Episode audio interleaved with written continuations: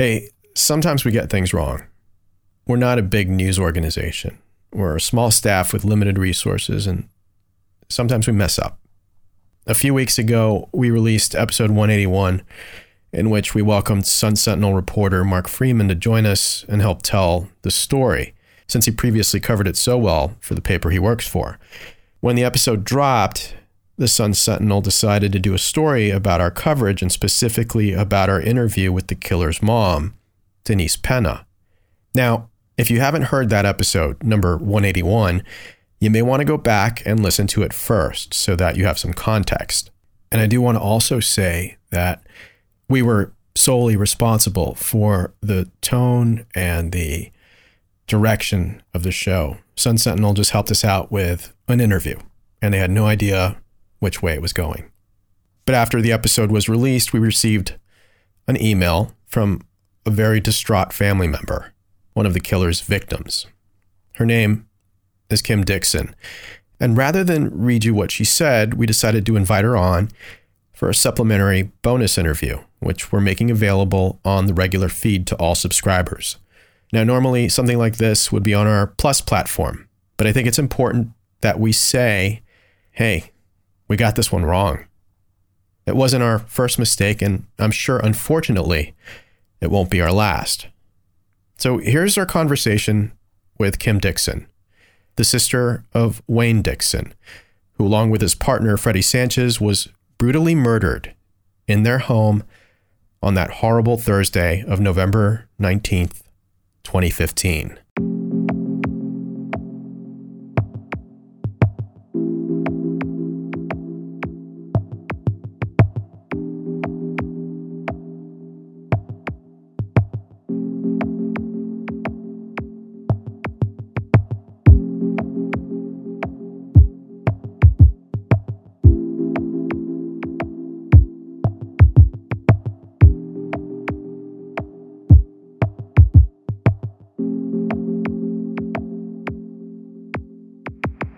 So thank you for joining us. I appreciate it. We had a little bit of a conversation via email before this, and you weren't very happy with some of the way that I covered the story that we told recently. And I'd like to go ahead and give you the opportunity to tell us why and explain what you said in that email. Okay. I mean, first of all, Mike, I probably would never have done this podcast if you had contacted me. And I don't know. I assume you attempted when you were first creating this. This is just not something I would normally do. I got an email from a friend of my brother's telling me about the article in the Sun Sentinel, mm-hmm. Which I read and you know, followed the link to the podcast and listened to it. And honestly, I was angry. I was angry at the reporters. I was angry at you. I felt as though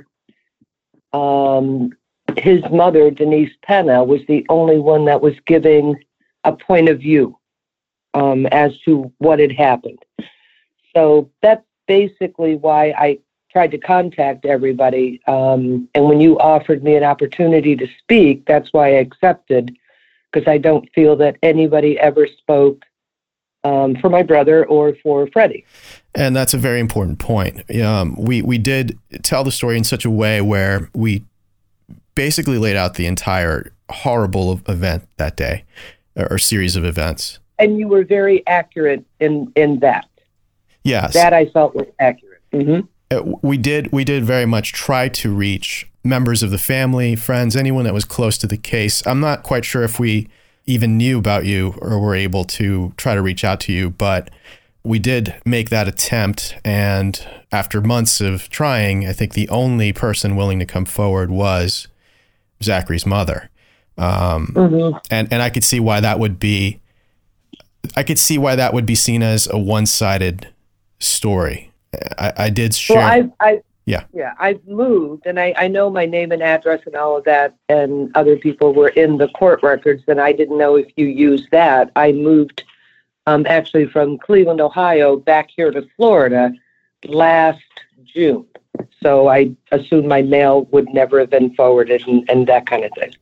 Well, I do want to say right up front that I'm very, very, very sorry for your loss. And for, again, there's no excuse for the horrible crimes that Zachary Penna, inflicted upon on the world. And your brother and Freddie were innocent victims in all of this. They were just living their lives, like you said. Mm-hmm. Why don't you go ahead and tell us a little bit more about them? Because we don't really know them that well. Okay. Like I said, I just moved back to Florida. I'd always had a dream to retire and come back here to be closer to him. Now I'm here and he isn't. Wayne was 58 when he was killed. I was 56, so we're very close in age. We grew up together.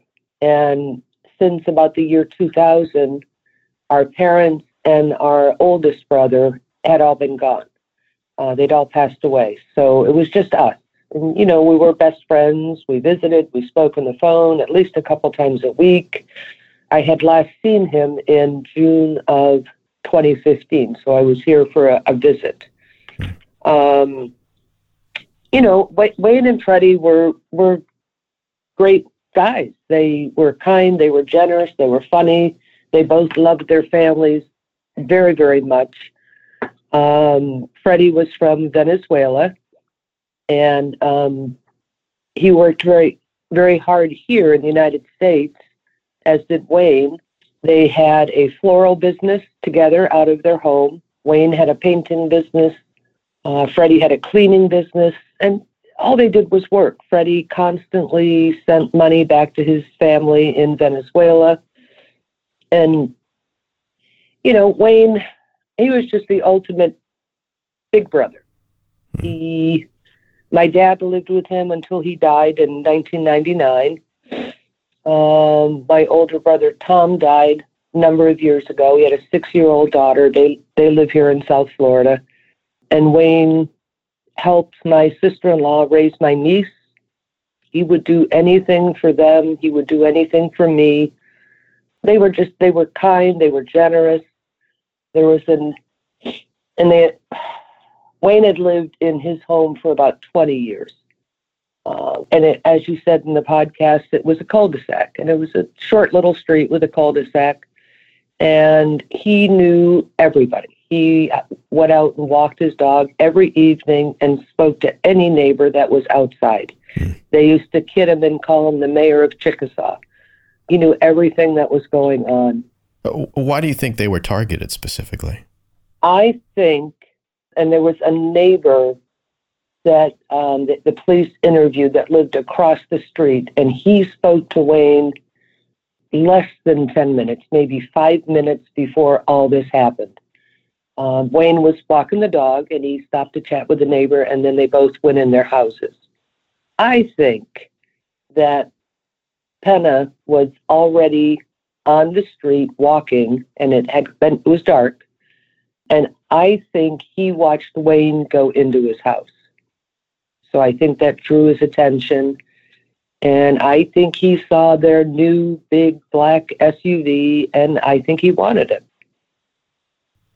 And that's the only reason. There was no evidence, anything that said he knew, he knew them. I don't believe he did. I think it was just random. He saw the car, he saw him walking, and said, that's the car I love. And it was, if I'm trying to picture this in my head just from the story, but the house where Zachary Penna was staying wasn't on that street. In other words, they weren't neighbors that would see each other every day. It was on the sort of the other side, right? Is that correct? Well, when you came down, Wayne lived on Chickasaw Circle. The main road into the little community was called Chickasaw Road, I believe. When you came down that road, it kind of dead-ended. It was gravel, and then it became a field. Right before that dead end was Chickasaw Circle, so you would turn right and go down his street. And from what I understand, and I kind of know where Penna's aunt lived, it was a big abandoned field with some trees and bushes, and her complex was directly across that field. So they weren't, I mean, I don't know what the distance was, half a mile. I mean, I'm just guessing. I have no idea. So they were not in the same neighborhood. The streets didn't intersect. He walked through a field and came upon the first street, I assume, which was Wayne Street, and started walking down it. Tell me what it is that specifically, just so that our listeners understand what really made you upset about the interview we did with his mother. A lot of things. She, just her telling the story of what happened, I think he was angry and just was angry and just walked and came upon these people and wanted this car and all of that. She, this whole story about he was on some kind of a psychotic episode, I found that hard to believe. And she blamed the prosecutors. That was the first thing that got me.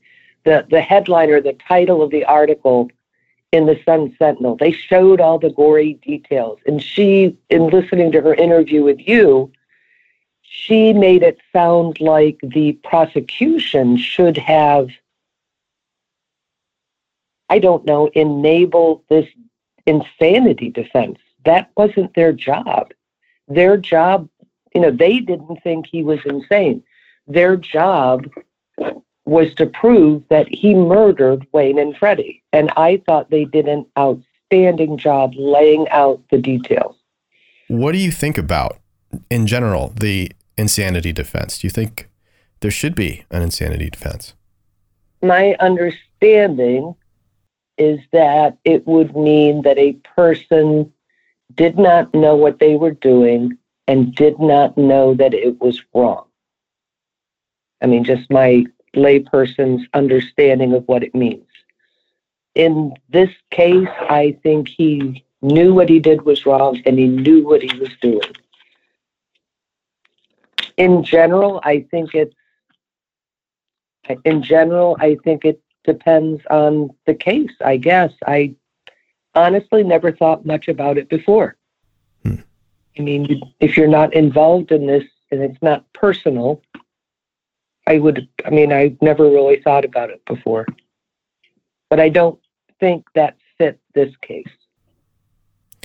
Well, his mother did seem to really paint him as a good boy and a victim, and I could definitely see why that would be infuriating.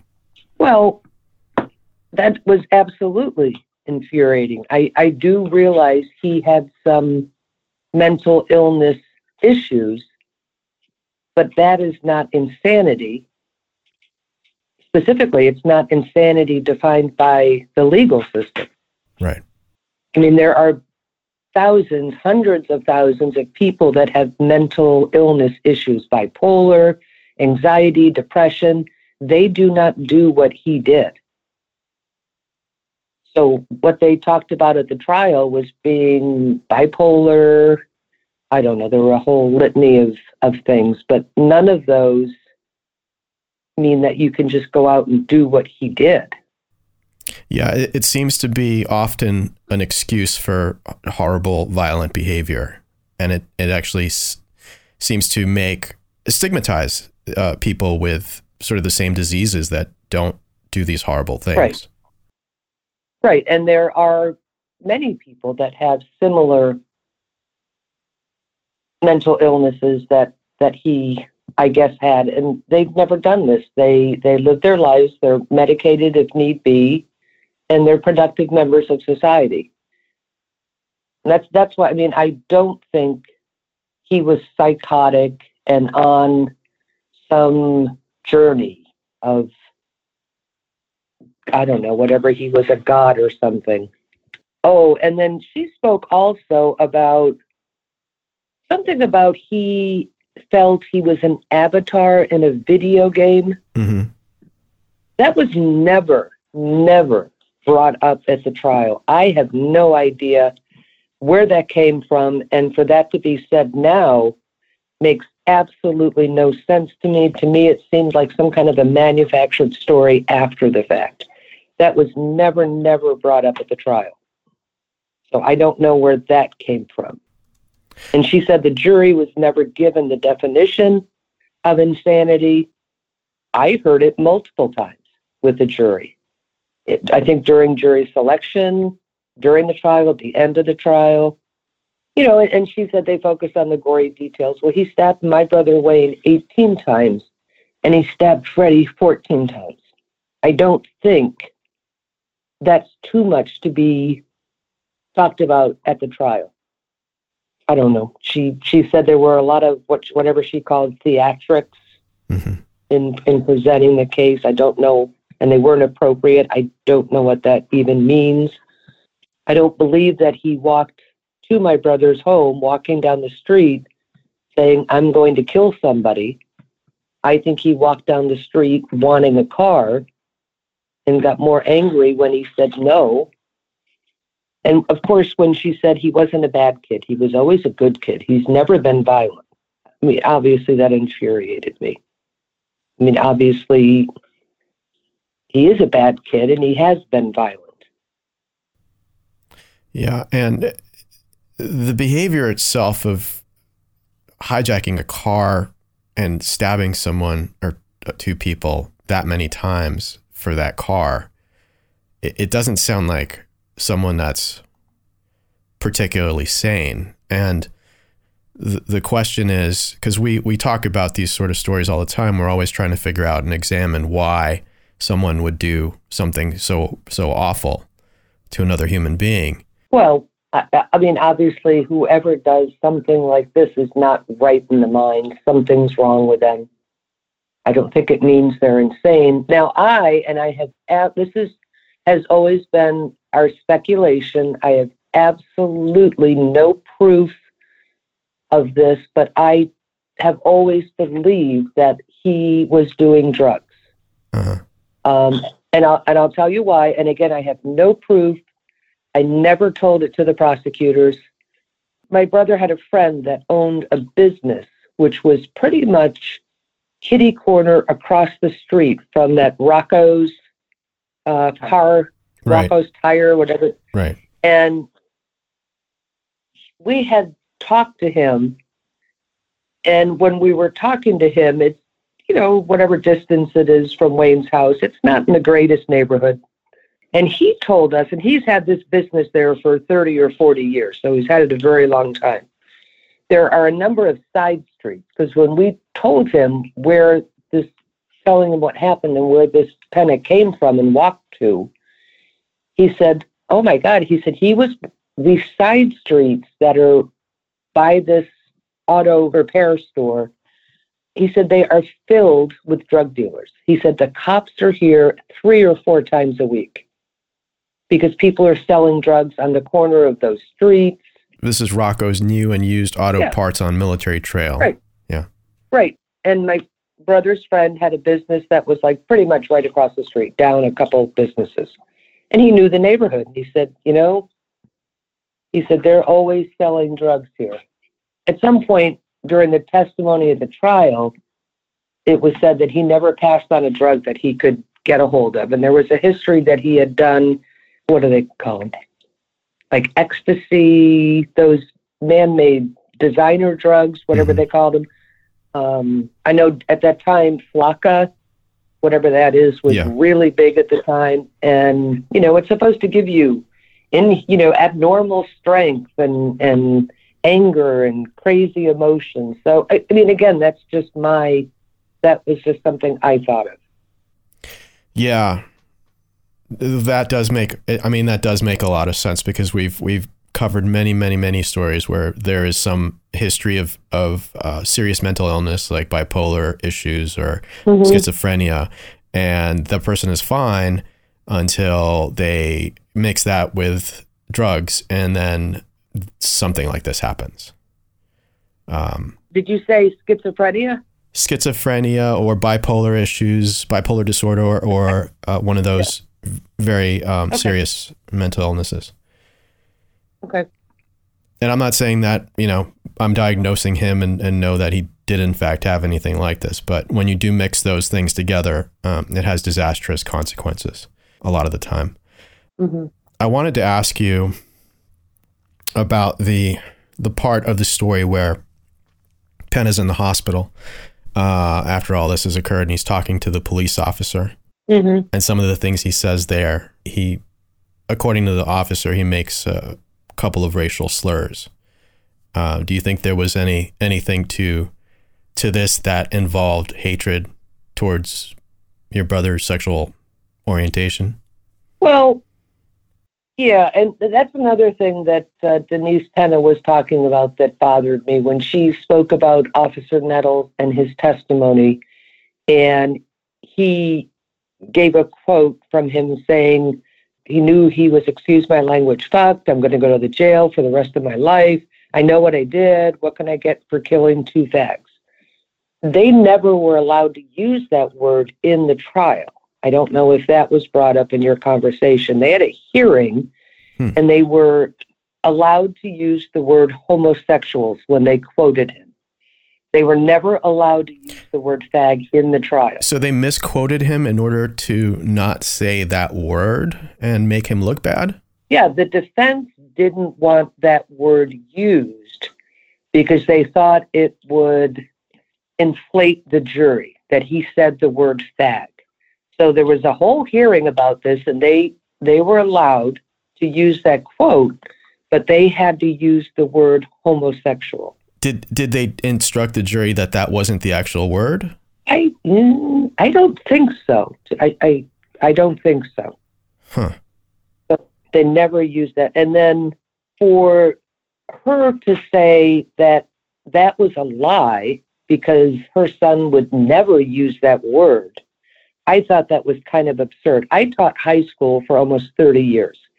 Trust me, young people say things that they would never say in front of their parents or at home, but they'll say them out in public, in the classroom, in the hallways.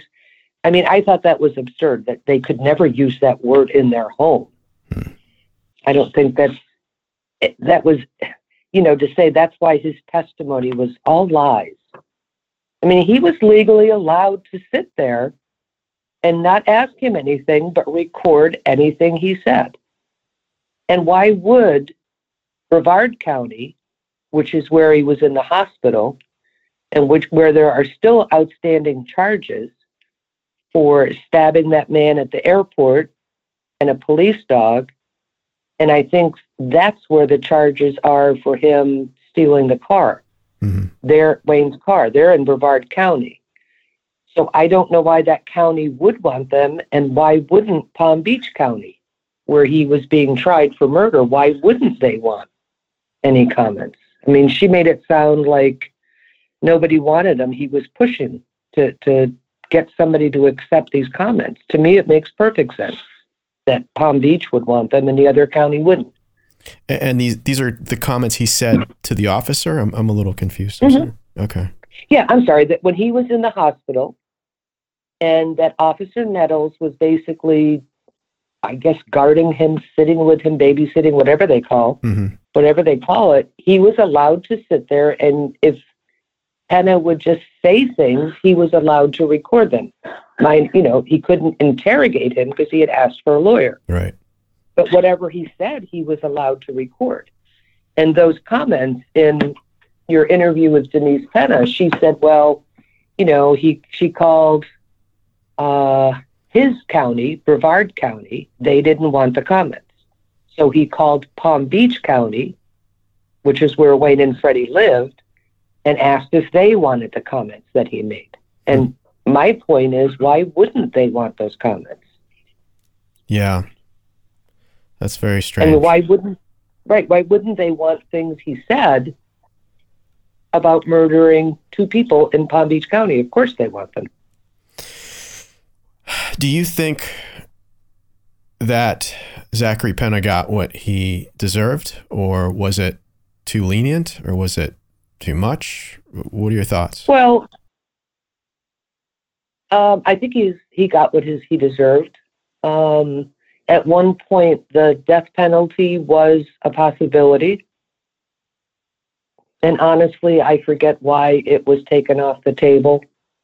I was asked what I thought, although I don't know if that would have really mattered in the long run. I've never been a proponent of the death penalty. But he deserves to be in prison for the rest of his life. That's interesting. Can you tell me more about why you wouldn't be in favor of the death penalty? I mean, someone that's this close to someone that was brutally killed by, you know, for absolutely no reason like this, a lot of the time their opinion changes. So. Well, and that's exactly what I was going to say. I had never been in the past a proponent of the death penalty.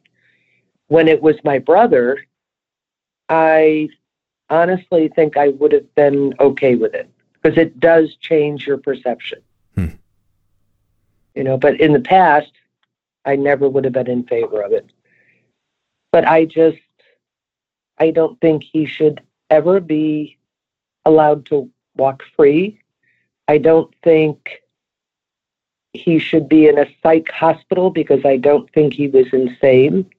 And I know that Denise Penna didn't seem to think he should be in prison, and she didn't know if a psych hospital was the best place for him. So I wondered, where does she think he should be? Yeah. Should he be free? Should he be released to some halfway house so he can take his medication and be the good kid he always had been? You know, and then I think, what about Wayne and Freddy? They shouldn't be dead. They should be alive. They should not have suffered so horribly at his hand. So I have no sympathy for him. None. What about Denise Penna? Because she seems to really have a lot of opinions about a son that she seems to have abandoned to some degree, right? Well, we spoke very briefly after the trial, and I saw her testimony, and I can't say I know what it would be like, but I agree. It seems that he was passed from family member to family member, and it didn't seem that they understood any of his mental health issues. I'm sure it must have been very difficult for her, but I mean, he was her son, her family, her responsibility. When she moved to Florida, she moved into a 55-plus community. And I wonder, had she had enough? And if she thought his mental health was that fragile, why would she move into a community where he couldn't live? And I tell you, my heart goes out to, and has since I heard her testify at the trial, Edna Keenan, their aunt. Mm-hmm. When she testified, my heart was breaking for her. I think she knew absolutely nothing. I think she just wanted to help this young man. And I think this is still, to this day, I'm sure it's got to be horrible for her. She couldn't get home quick enough before he took off. What he did, the voicemail that was recorded on her phone. I have much, much sympathy for her. Yeah, she seems to have been an innocent here. She had no ability to help him in any way, really. No, I absolutely believe she did not. And just a horrible thing to live with. You know, to think that, you know, she could have done something.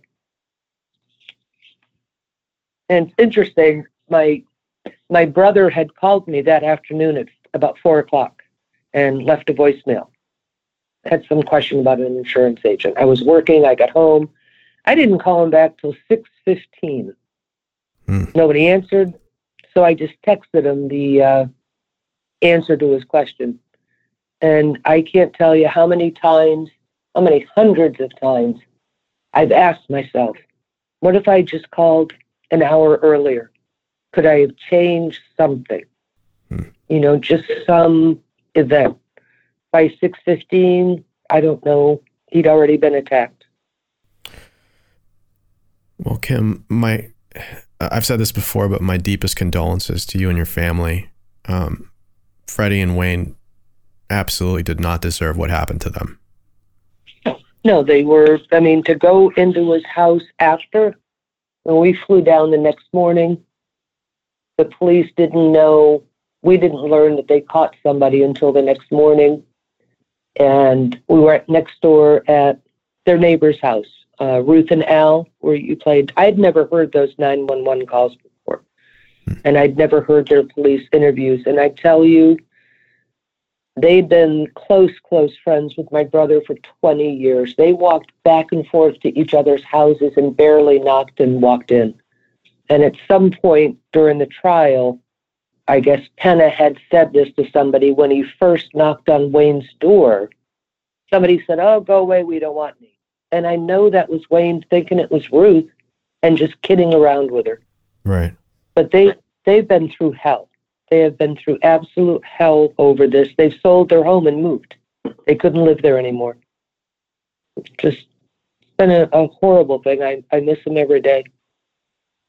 You know, when you think about what happened to them and what they went through in that house. And we had to go in that house after. It was just like dishes in the sink, you know, the middle of any normal day. Yeah. You know, just, and all of their possessions, everything. They had about 30 or 40 birds in an aviary in the backyard. They raised cockatiels and sold them to pet stores. They had a dog. There was a dog there. Somebody on the street luckily adopted his dog. You know, just to remove everything. It just can't even describe how painful that was. It took 2 years to sell his house. The probate was extremely difficult. I'm so sorry for you and your family. Is there anything else you want to add before we wrap up here? No, the only thing I wanted to make a point about was this trial, and how I don't think it was unfair. I think they were meticulous in describing what happened, and to, you know, it made perfect sense. I mean, he was angry. Oh, and you had said something during the podcast about it isn't really rational to walk in the South Florida heat 4 miles. Yeah, that was just a little bit of lightness in a otherwise very dark topic. Yeah. Well, because, you know, I was thinking about it, and, you know, in November, it's not really that hot. It's in the 70s. It's not that humid, and it wouldn't have been crazy for somebody to walk 4 miles. But everything he did during this whole crime spree, to me, it seemed like it was planned. It was a plan to get away once he did this. And I think he became more violent once he realized Wayne and Freddy were gay. Just, I mean, and they talk about the baseball bat. And I know that he attacked Wayne first. And Wayne yelled for Freddy. Freddy came out with a baseball bat. And I don't think he was able to really hit this guy hard enough because their hallway was narrow, so he couldn't get much strength. But I believe that he got more violent once he realized that. And then, I mean, just the way he took the car keys, went on the way, picked up, you know, attacked that old woman. Yeah, he ripped off her shirt, which was nonsensical, but he did also take her license plate and her wallet and put it in the car. And then when he got to his coworker, I think he wanted somebody to help him drive. And then when he drove all the way to Titusville, they talked about this street called Shepherd's Way. I think he just ran out of gas and was looking for an isolated spot in another car. that he could steal. And again, he was planning. He was taking everything out of Wayne's car and trying to put it in this van. And the only reason he ran in the woods was because the police were there. So to me, it made perfect sense what he was doing. He didn't sound insane. He committed a crime and he was trying to get away. Yeah. Well, I have one question for you, if I could. Yes, of course. How did you find this story or determine or decide to do this podcast about this particular story? That's just my curiosity. Well, I grew up in South Florida. I'm familiar with that area pretty well. Okay. My uncle lives in Palm Beach. I still live in Fort Lauderdale, in sort of the Fort Lauderdale area. And one of our riders, well, two of our employees live in Florida. One is a producer and he lives right down there.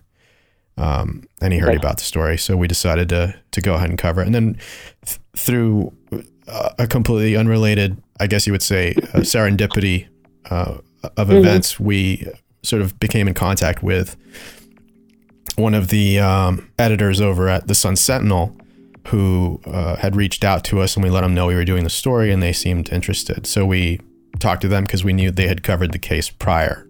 So that's how we put the show together. Oh, I was just curious. Huh, okay. One last thing. That's all I have to say. Sure. I just wanted to let you know, and if Denise Penna listens to this interview at all, I did, on the last day of the trial, we did speak. And I told her that I hoped that she and her family would find some peace. And I truly meant that. Mm-hmm. And I think she needs to find peace in the fact that her son should be in prison for the rest of his life. What he did can never be undone. Wayne and Freddy will never be alive again. I'll never see them again. She has hope that something will happen better for her son. I have no hope. Nobody, Freddy's family has no hope. Right. You know, every day is still filled with pain and horror about what happened. And our only consolation, and it's not much of one, is just that this man is going to be in prison for the rest of his life. But I truly do hope that her family can find peace with it.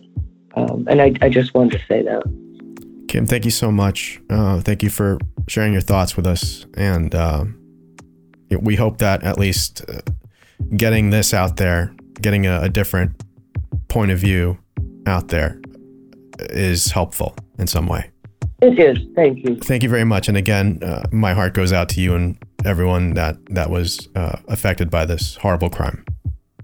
Okay. Thank you so much. Thank you. Bye. All right. Bye.